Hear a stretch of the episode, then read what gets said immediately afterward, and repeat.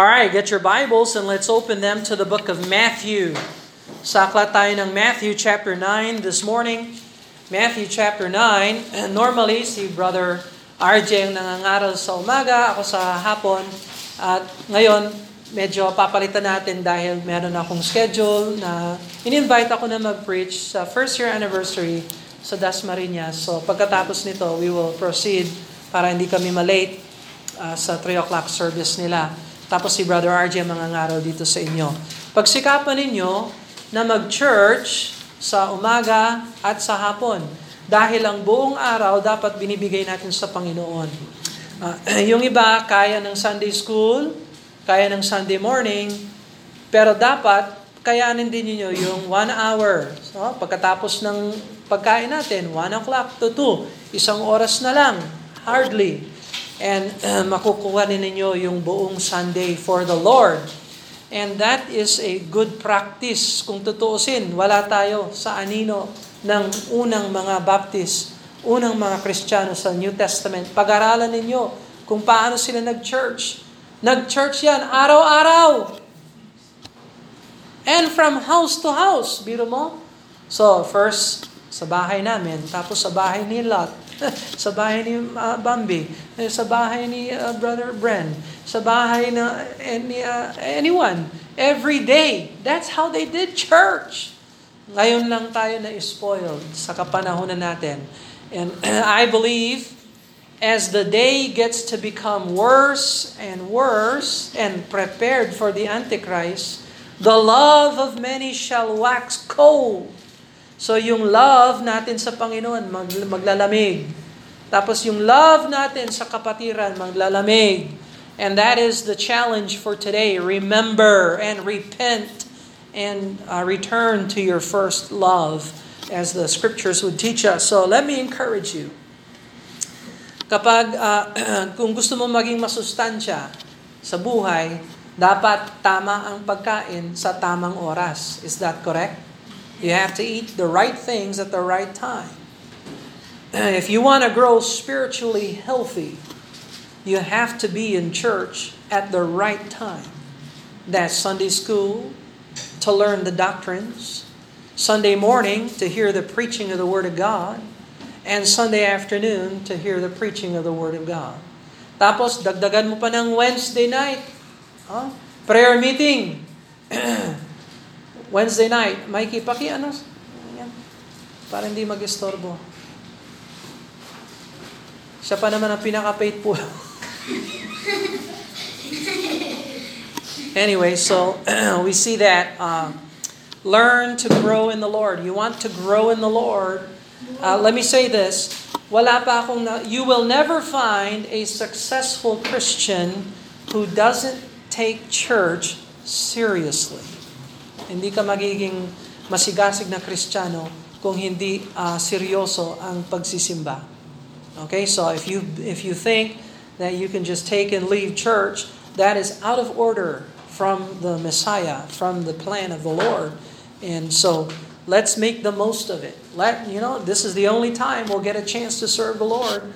Uh, and let's grow. Let's serve the Lord in His house. Okay, Matthew chapter nine. Matthew chapter 9, verse 35 to 38. Matthew chapter 9, verse 35 to 38. let's go ahead and read it and uh, sabay-sabay nating basahin. Matthew chapter 9, verses 35 to 38 together. And Jesus went about all the cities and villages, teaching in their synagogues, preaching the gospel of the kingdom, and healing every sickness and every disease among the people.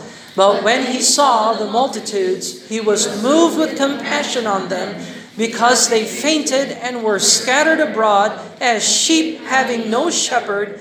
Then saith he unto his disciples, The harvest truly is plenteous, but the laborers are few.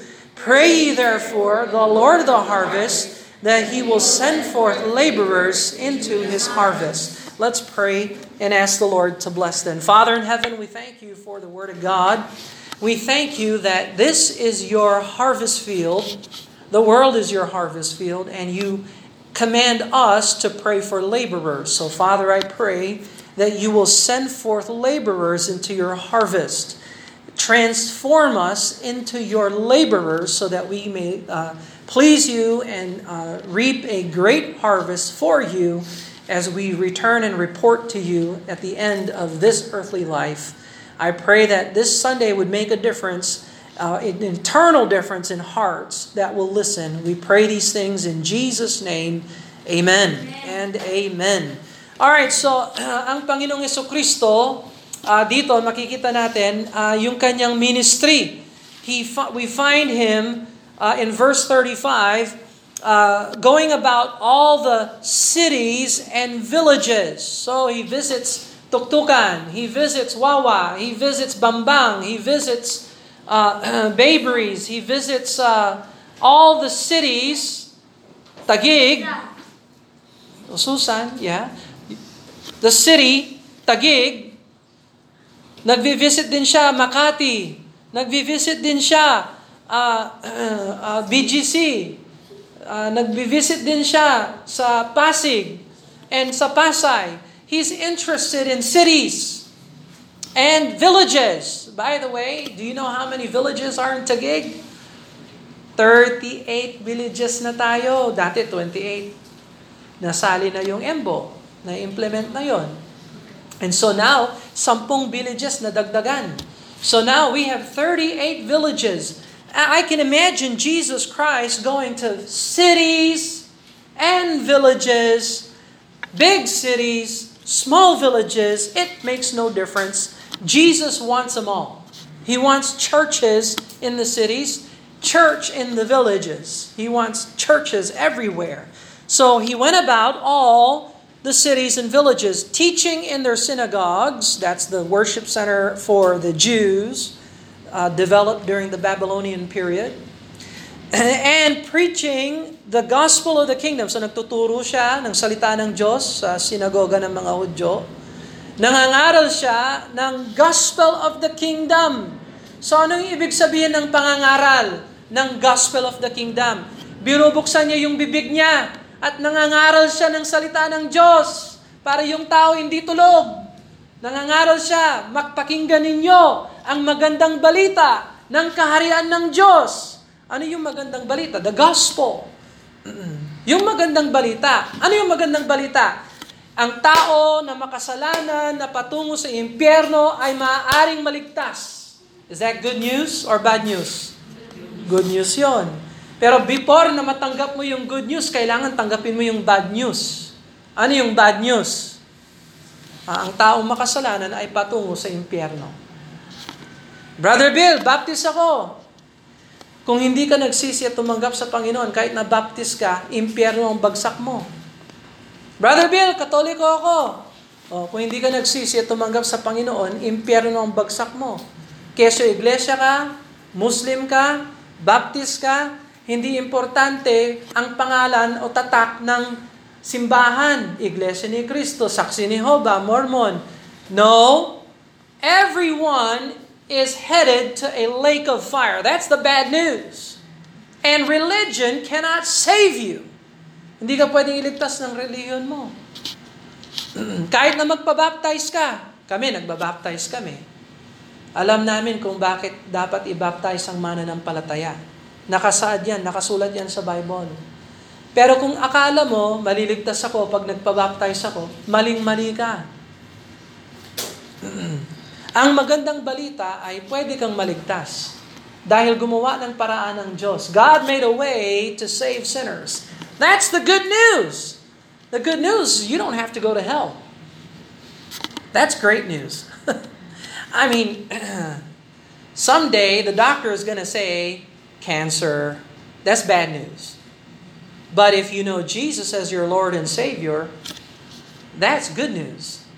Because someday we will die anyway. But if you have Jesus as in your heart as your Savior, you're on your way to heaven. You have heaven. That's good news. And that's the news that Jesus is preaching. He's preaching, repent and believe. Repent and believe. At kung ikaw ay magrepent at tumanggap sa Panginoon, you can be saved. You can be part of the kingdom. Ano yung kingdom na pinag-uusapan niya dito? Yung kaharian niya na itataguyod niya sa Jerusalem balang araw. And so he, we find in verse 35, Jesus went about all the cities and villages, teaching in their synagogues and preaching the gospel of the kingdom. And, meron pa siyang tatlo, pangatlong ginawa, healing every sickness and every disease among the people. Hilom. Kaya pala niyang maghilom. Ano man ang sakit, ano man ang karamdaman, kahit may patay na nga, pwede pa niyang ibuhay. That's the power of the Messiah, the power of the King. and so that's what he was doing. He would be teaching and preaching and healing. And we know from studying the Bible that he's been baptizing. Ha? Kasama na rin dyan yung ministry niya ng baptism. So, Pansinin ninyo, go to Matthew chapter uh, 4, for example. Uh, let me give you an insight into the Gospel of Matthew, Matthew chapter 4. Uh, look at verse number 11.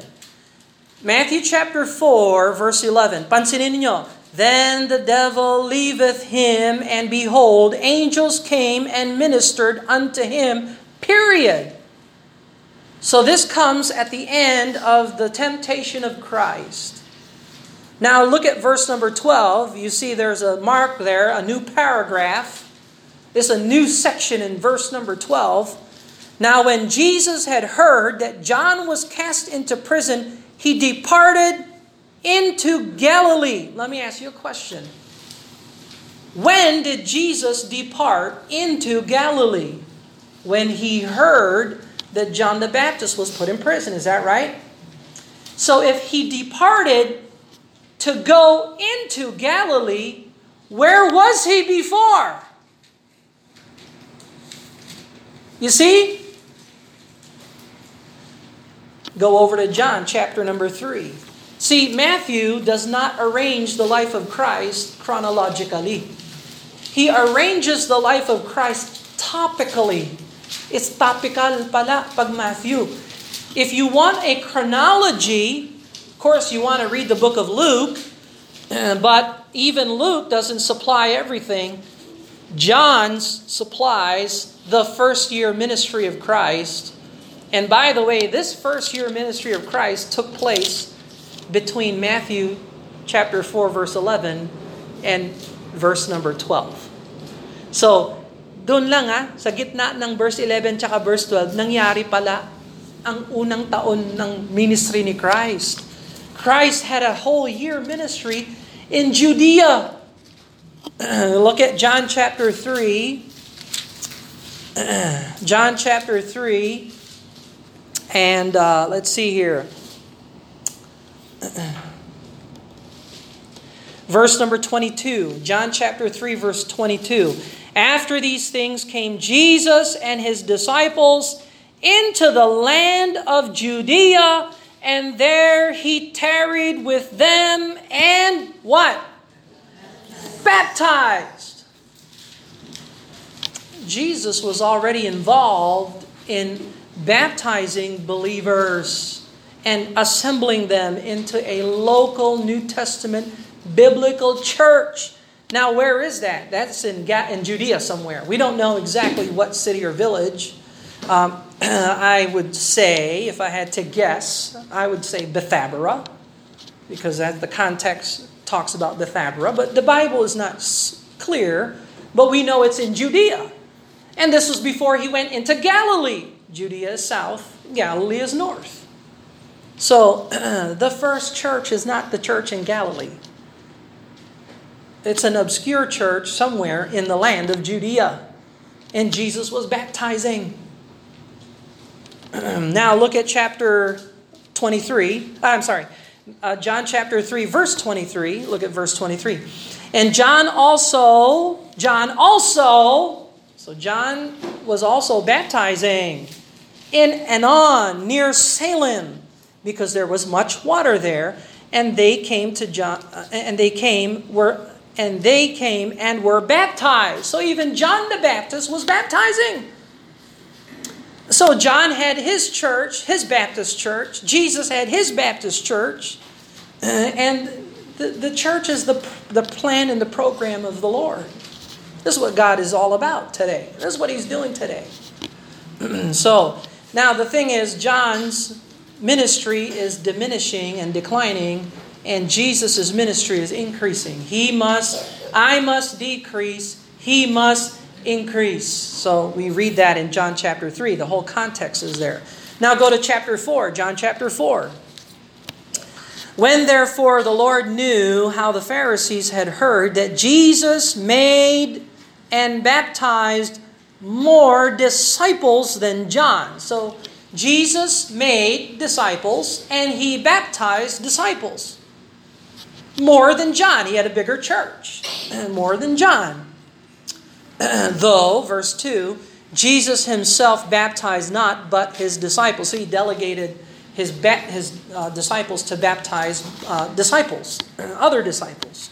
So you find disciples making disciples and baptizing disciples. So that's why a local New Testament biblical church is an assembly of baptized disciples. and uh, so on and so forth. So, now, go back to Matthew chapter uh, 4. Matthew chapter 4. So I, want, I wanted to prove that to, to show you that Jesus was preaching, teaching, and healing, and he was also baptizing and church planting. And by the way, before he went back, uh, uh, Matthew chapter 4, verse uh, 12. Matthew 4, verse 12. Now, when Jesus had heard that John was cast into prison, he departed into Galilee. So he left Judea and went up north to Galilee to avoid being incarcerated, uh, to avoid the, uh, what happened to John. He didn't want it to happen to him. It wasn't time for him to die or anything like that. So, in order to uh, uh to to continue his earthly ministry, he had to leave Judea, and because of the persecution. Okay, so uh, uh, this teaches us a lot of things. Uh, if ever there was a persecution in our area, it's biblical to leave. So may mga tao nagsasabi, Brother Bill, kapag may nangyari dito, aalis ka ba? Well, depende. Kung kinukulong yung mga Kristiyano, pinupugutan yung ulo, eh langan mag-stay ka dito. It's the will of God to scatter and to plant churches wherever you go. You understand that? So Jesus left Judea and he went on to Galilee. I wonder what he did in Galilee. Well, we go from what we know to what we don't know. Well, we know he was healing, preaching, teaching, and baptizing. Guess what he was doing over in Galilee? Healing, preaching, teaching, and baptizing in Galilee. This is the ministry of the Lord. This is what He's all about. So, now, uh, um, go to Matthew chapter 9. So, balik tayo sa Matthew 9. So, ang ginawa ni Matthew, pinapatunayan ni Matthew na si Jesus Christ ay ang hari. So, sa Matthew chapter 1 and chapter 2, si Jesus Christ ay uh, isinilang. Matthew chapter 3, siya ay binaptize at pagkatapos ng kanyang baptism, doon siya nag- nangaral, doon siya nagsimula ng ministry niya. Sa chapter 4, tinempt siya na, ni Satan. Sa chapter 5, chapter 6, chapter 7, yan yung teaching niya, the Sermon on the Mount. Sa chapters 8 at saka chapter 9, that's his healing ministry. So Matthew is systematic here, showing us a topical listing of uh, listing and uh, testimony of the life of Christ. Well, anyway, uh, Matthew chapter 9, verse 35. Uh, we see Jesus went about all the cities and villages, teaching in their synagogues, preaching the gospel of the kingdom, and healing every sickness and every disease among the people. Now, may healing but today?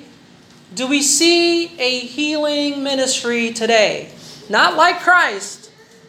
Now, if the Lord heals us or heals our loved ones, hey, that's the mercy of God.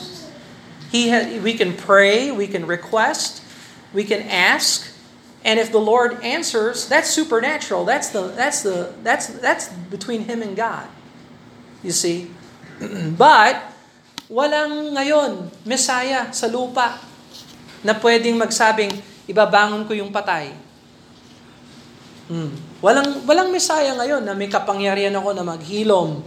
Ha? Kung may sakit ka, ngayon, wala na. Instant. Walang ganon. Bula ang propeta ngayon, yung mga nagsasabi, may healing ngayon, healing, healing, tayo, palakpak, healing, healing. Anong healing? Punta kayo sa ospital. Oh, wag niyo wag niyo unahan niyo na yung mga medyo mamamatay na. Punta na ninyo yung emergency, ha, yung ICU. Ha, ano yung ICU? 'Di ba may ICU sa hospital? ICU in heaven. If you are saved, ha? If you're saved, I see you. Okay. So now uh, when Jesus heals, that is a sign. Every healing, every miracle is a sign that Jesus is the Messiah and he has the power to bring the kingdom of heaven on earth if Israel would receive him. Verse 36, Matthew 9, verse 36. But when he saw the multitudes, so Jesus is, I can imagine him traveling in the cities and in the villages, and he sees the multitude. Sa palagay mo yung multitude, do you believe they're saved or unsaved? Hmm? Are you a Calvinist? Hmm? Sa Calvinist, it doesn't matter. Whether, because if you're saved, you're going to be saved. And if you're not saved, you're just not going to be, you're just not, you're just not saved. So, Jesus is not a Calvinist, by the way. He is not a Calvinist. Uh, he is a loving Savior, and He will save whosoever will call upon the name of the Lord. You see. So, verse 36 when He saw the multitudes, most likely they're not saved. The multitudes, karamihan ng mga tao, hindi saved. Hindi saved ang tao. He was moved with compassion on them. What was his attitude towards people? Ano yung motivation niya? Compassion. Ano yung compassion sa Tagalog? Pagmamalasakit. Hmm? He had love in his heart for people. Because they fainted and were scattered abroad. Uh, watak-watak sila.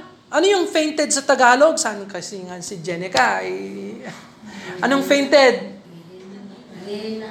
Nangihina, nahihimatay. Ano yung scattered? Kalat. Nagkakalat ang tao. Oh. So sa palagay ninyo, ang mga tao na hindi saved, ganun pa rin today. They are fainting and they are scattered. Tayo ba? Are we fainting and scattered? No, we're not fainting and scattered. Are we scattered? We are assembled. Tingnan mo ha. God's plan is to assemble that we may have life and that we may have life more abundant. God did not forsake us and that we are fainting and scattered. If you're a born again Christian, God designed for you to be a member of a local New Testament Biblical Baptist church para hindi ka scattered. Hindi ka katulad ng mga hindi saved. We have times for assembly. and so he sees the condition of the people, and he sees them fainting, and he sees them scattered. And his heart is saying, I want to save them, and then I want to gather them into an assembly. He is a shepherd. Ayan ang larawan ng Diyos sa lumang tipan. Siya ay isang pastol. He is the great shepherd. But he looks at the multitude and he sees they're fainting and they're scattered and they have no shepherd. Ayan ang kondisyon talaga ng hindi saved.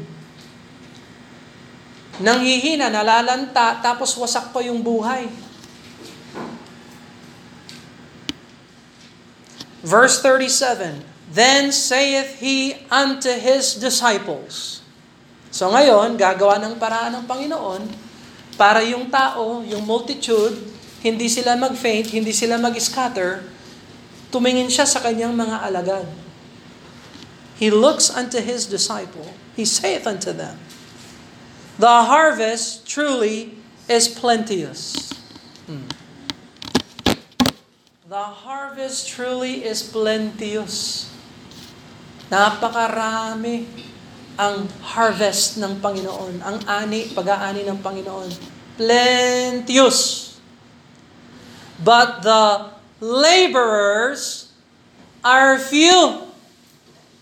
Pero yung manggagawa ay napakakonti. Now, Jesus said this as a truth. He's trying to teach his disciples something. God wants to gather from the multitude. He wants people to get saved. He wants them to be assembled into a church. He wants them to be shepherded. And certainly there's a plenteous to do. Here's the problem the laborers are few. Do we see that today? Hmm? Nakikita ba natin ito today? Do you know how many people live in Tuktukan? Hmm? Google knows. Sa Tagig, just in the city of Tagig, before na nasali yung Embo, it was 800,000 people. In the city of Tagig. Ngayon, nadag, nadagdagan ng 10 barangays dahil sa Supreme Court decision nadagdagan pa ng 100,000 more. So, 800,000 plus 100,000, kumakatok na tayo sa 1 million. 900,000. Pero 1 million na, halos na. Tagig lang yan. And that's just tagig. Now, how many laborers do we have?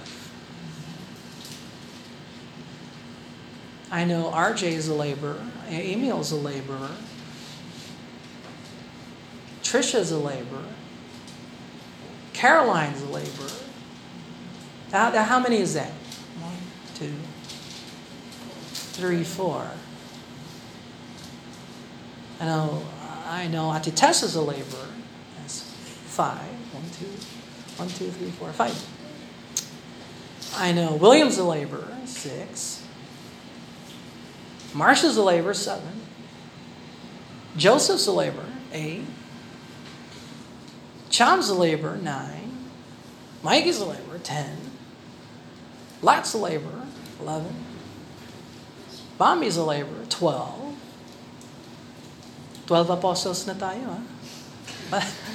Wala pa, wala pa yung, wala pa yung 13. Ako, 13. All labor, 13. Not 13. Bren is a labor in training. He's a labor. He will be a laborer someday. Amen. Right, brother? Someday you'll be preaching and teaching. Come on, brother. we need laborers. So, 14. So, sabi natin 14. Si Grace is a laborer. Na-baptize na, no? Say baptized. So, she's a laborer. Nadala niya yung magulang niya. Biro mo. so, let's say we have 15. Yung iba, hindi pa saved. Hindi, yung iba saved pero hindi pa na-baptize. So, you're pre-laborer. a laborer in training to be. But let's see. We have 16 laborers.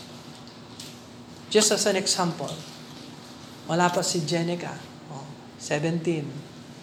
Oh. She's a laborer. Who else is a laborer here? So we have, let's say, let's say 17, 18 laborers. And I mean laboring. You put your hand to the plow. You're going to do something for Jesus. Whether it's singing, music, serving, cooking, cleaning, distributing literature, soul winning, witnessing, whatever, uh, we, we're going to put our hand to, it. we're going to serve the Lord. So we have 20 laborers. And yung ani natin, 1 million. Are the laborers few? Ah, yes. Mukha yatang few, no? I think that is a few laborers. It's, it looks few to me. Few, few, few. Now the harvest is plenteous. Plenteous. The laborers are few. What do we do about it? Anong dapat natin gawin? Lord, anong dapat natin gawin bilang inyong disciple? Lord, ano ang dapat naming gawin? No. Tingnan mo ang sagot ng Panginoon sa verse 38. Pray. You see that? Uh, what's the one thing that the Master told his disciples to do? To what? To pray. Pray ye therefore the Lord of the harvest, that he will send forth laborers into his harvest. Ito dapat ang gawin natin. We pray that God would send laborers into his harvest. It didn't say to pray for more laborers. It didn't say to do the best you can. It said to pray that God would send forth laborers into his harvest. Now, why would Jesus say pray? Kasi kung tunay na nagpe-pray ka, tunay na maninibago ang iyong buhay. Kung talagang nagpe-pray ka. Lord, magpadala kayo ng mga laborers sa inyong ani. Now, sa chapter 10, wala pa tayo doon. Next week we'll be in chapter 10. Makikita natin kung paano ilinagay ng Lord yung kanyang mga disciples sa kanyang harvest. Yan yung method. Ayan, chapter 10. Pero wala pa tayo sa chapter 10 kasi kailangan dumaan muna tayo sa verse 38. Before we can get to the methodology and the mission, we have to consider verse 38. What does verse 38 say to do?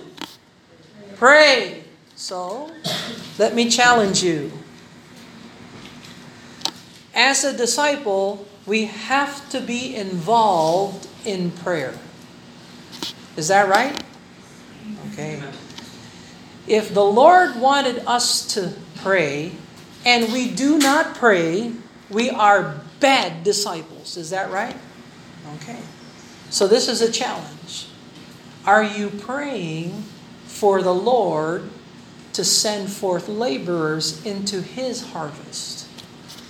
You say, oh, Brother Bill, I haven't thought about it. I, I'm not sure about it. Well, today is church. And in church, we read the Bible. And when we find truth in the Bible, we change our life. We implement things. Amen? So today, God is calling us to a renewal in prayer or a beginning in prayer. So, today, from here on out, we should be praying that the Lord will send forth laborers into his harvest. So we see this is the Lord's harvest. It's not our harvest. Hindi yung ani sa atin. this is the Lord's harvest. So ngayon, tinanim tayo dito sa tuktukan. Sino kaya yung aanihin natin dito? Oh, naani natin si Cham. Local yan dito. She is from here. Oh, nung pa siyang kabataan. Cham, kailan mo tinanggap si Jesus Christ? 2017, mga ganon, no? Okay, so around 2017, she repented and believed on the Lord Jesus Christ. Na nabaptize ka? 2019. At nagpapatuloy ka? You see? We, that, she is the Lord's harvest. Oh, sino yung mga laborers na tumulong sa iyo na para tulungan ka na masave, na mabaptize, na maglingkod sa Panginoon. Do you see mga Sunday school? You remember who your Sunday school teacher were? Oh, si Kuya. Ronel. Oh, he was laboring for you, wasn't he? Oh, sino pa? Ate Lati Tibami. They labored for you, di ba? Oh. Yan yung mga laborers na ginamit ng Diyos para iani siya. I remember the lady who led me to the Lord. Hindi ko lang alam yung pangalan niya. Hindi ko na alam kung nasaan siya ngayon.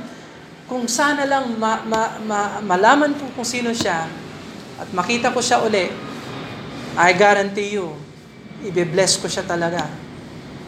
Pero ganun talaga ang Panginoon. Hindi niya binigay sa akin yung pagkakataon na yun. Sa, sa heaven na lang, Lord willing, kung save siya. Hindi, I think naman save naman yun. kung save siya. I'm just kidding. Ah, sa heaven na lang. At saka ang Lord na lang mag-bless sa kanya. Pero sana makilala ko siya. Na, ah, nagbabaptist siya sa Dau noong 1993. Ha? Kabataan pa lang ako noon, winitnessan niya ako. Pinakita niya sa akin yung Bible kung paano ma-save. She labored for the Lord. And she harvested me. Tapos yung mga pastor na nagso, nag, nagturo sa akin, Pastor Guerrero, Dr. Boglan, tsaka si Randy Starr. Ha? Ngayon, si Pastor Chris Starr. They are the pastors na binigay sa akin ng Panginoon. They were laboring to harvest me. And so I have a great debt of gratitude to labor for others para sila rin madala sa Panginoon.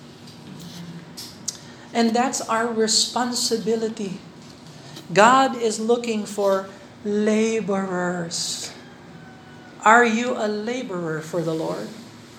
He's not looking for talent.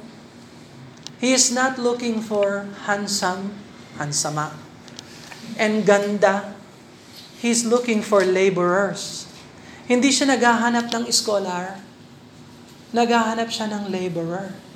Hindi siya naghahanap ng mayaman. Naghahanap siya ng laborer.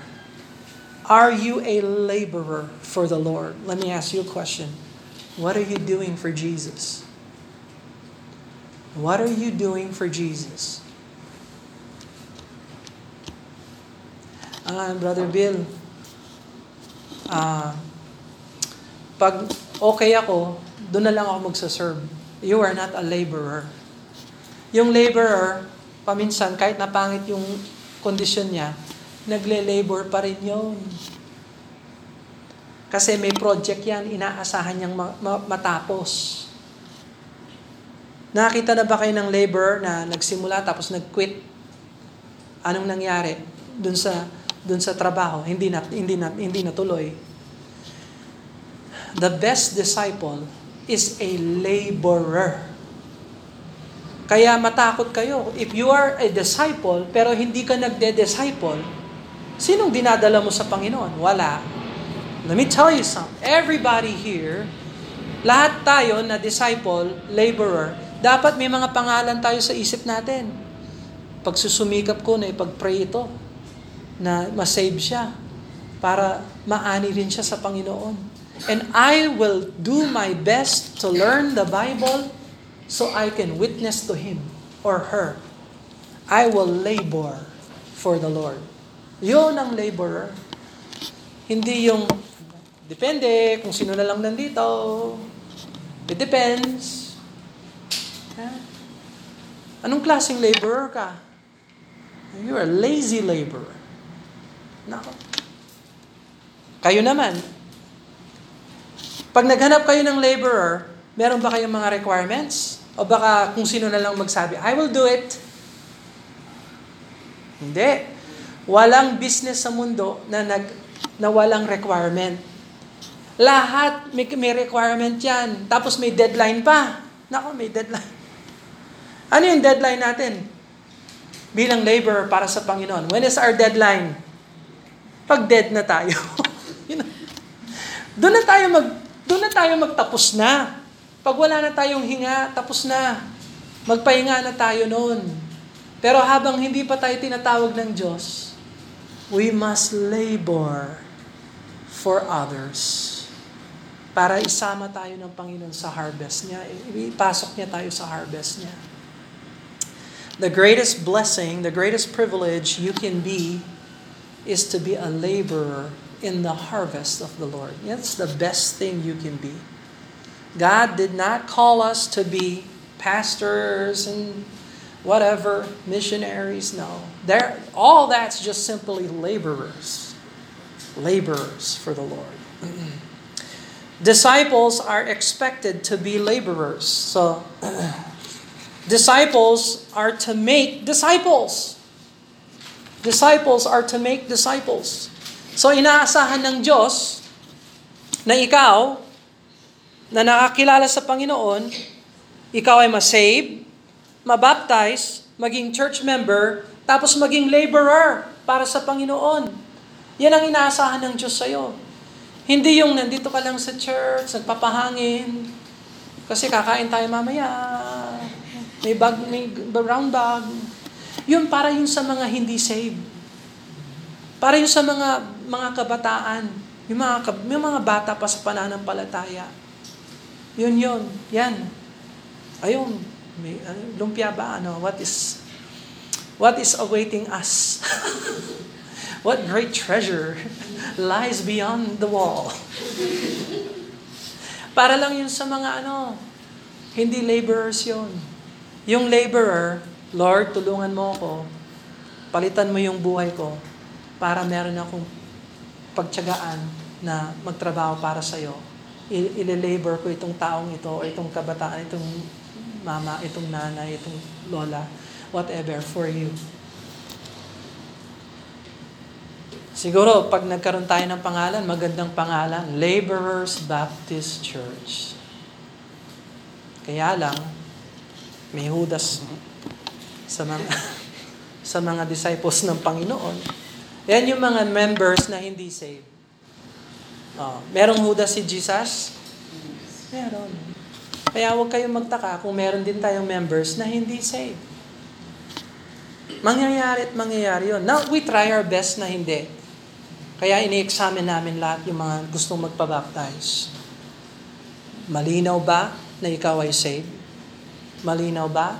Alam mo na may kasiguraduhan ka? Oh. Explain mo nga kung paano. Oh. Kung hindi mo pa kaya yun, hindi ka pwede maging member.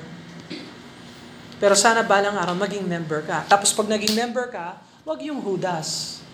Ha? Maging godly member, maging laborers tayo para sa Panginoon. Let's pray and ask the Lord to bless them. Father in heaven, we pray that you would send forth laborers into your harvest. What a privilege, what an honor it is to see the multitudes and to know that the answer to the fainting and the scattering is Jesus Christ. Help us to be the laborers that you want us to be, to bring people to Jesus Christ. Include us in your harvest as your laborers, I pray. And you would bless the efforts of our church. Even though we're not many, we can be strong. And we ask that you would do that in Jesus' name. Amen. Habang nakayuko ang ulo